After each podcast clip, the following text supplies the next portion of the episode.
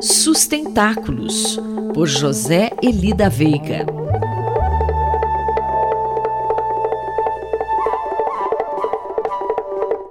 Professor José Elida Veiga, bom dia.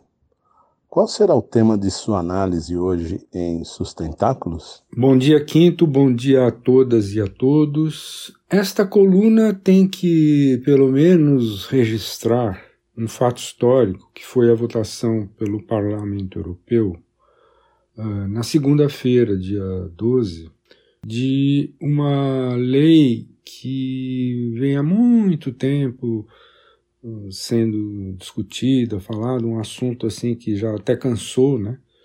que é a ideia de que a Europa precisa ter legislação que impeça a importação ou pelo menos sancione fortemente eventuais importações que tenham algum tipo de relacionamento com o desmatamento de florestas.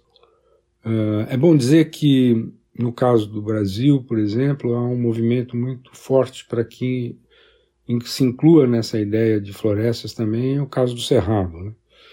Uh, então, isso teria que passar por modificações, teria que, no fundo, ser uma outra peça legislativa no caso da Europa, mas o fato é que vinha sendo discutida há muito tempo, com muita dificuldade, uma medida, pelo menos, no que se refere às florestas, evidentemente não é só a floresta amazônica, mas, em princípio, a partir de agora, é ilegal que as empresas europeias importem, se carne, soja, seja o que for, eh, se houver algum tipo de ligação na origem com alguma forma de desmatamento. Então, isso por si só é um fato muito importante que merece ser, pelo menos, registrado, mesmo que não chame muita atenção, porque falou-se muito tempo nisso, né? E sem que a coisa surgisse. E a votação no parlamento, como foi, professor? Já era esperado esse resultado?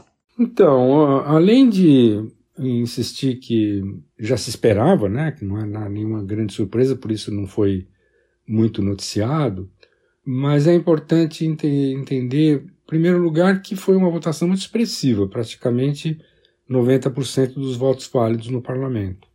Mas muito comum, o parlamento tem 633 representantes e é muito comum que nas votações haja muita abstenção. Né? Nesse caso nem tão foi alto, não foi tão alta a abstenção, porque essa lei foi aprovada por bem mais, enfim, 72 quase por cento dos votos potenciais, vamos dizer assim, coisa que nunca ocorre, né, que todos votam.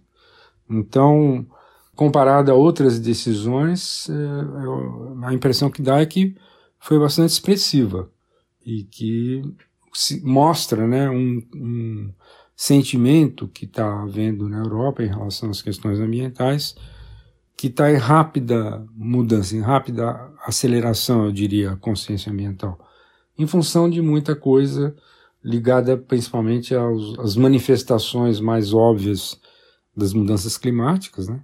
Esse verão europeu foi uma coisa impressionante e então surgem iniciativas que muitos consideram até uh, inconsequentes e tal, como, por exemplo, proibir jatinho, proibir piscina, condenar quem come muita carne, assim por diante. Então, tem muitos movimentos na sociedade civil que são mais dispersos, assim, que não chegam a grandes coisas, mas de qualquer forma, por exemplo, no caso aí do, das importações relativas ao desmatamento, houve um avanço institucional muito sério agora com essa decisão do parlamento. Muito obrigado e até a próxima. Mais informações sobre sustentabilidade estão disponíveis na página pessoal do colunista zeli.pro.br. Eu, Antônio Carlos Quinto, conversei com o professor José Eli da Veiga para a Rádio USP. Sustentáculos, por José Eli da Veiga.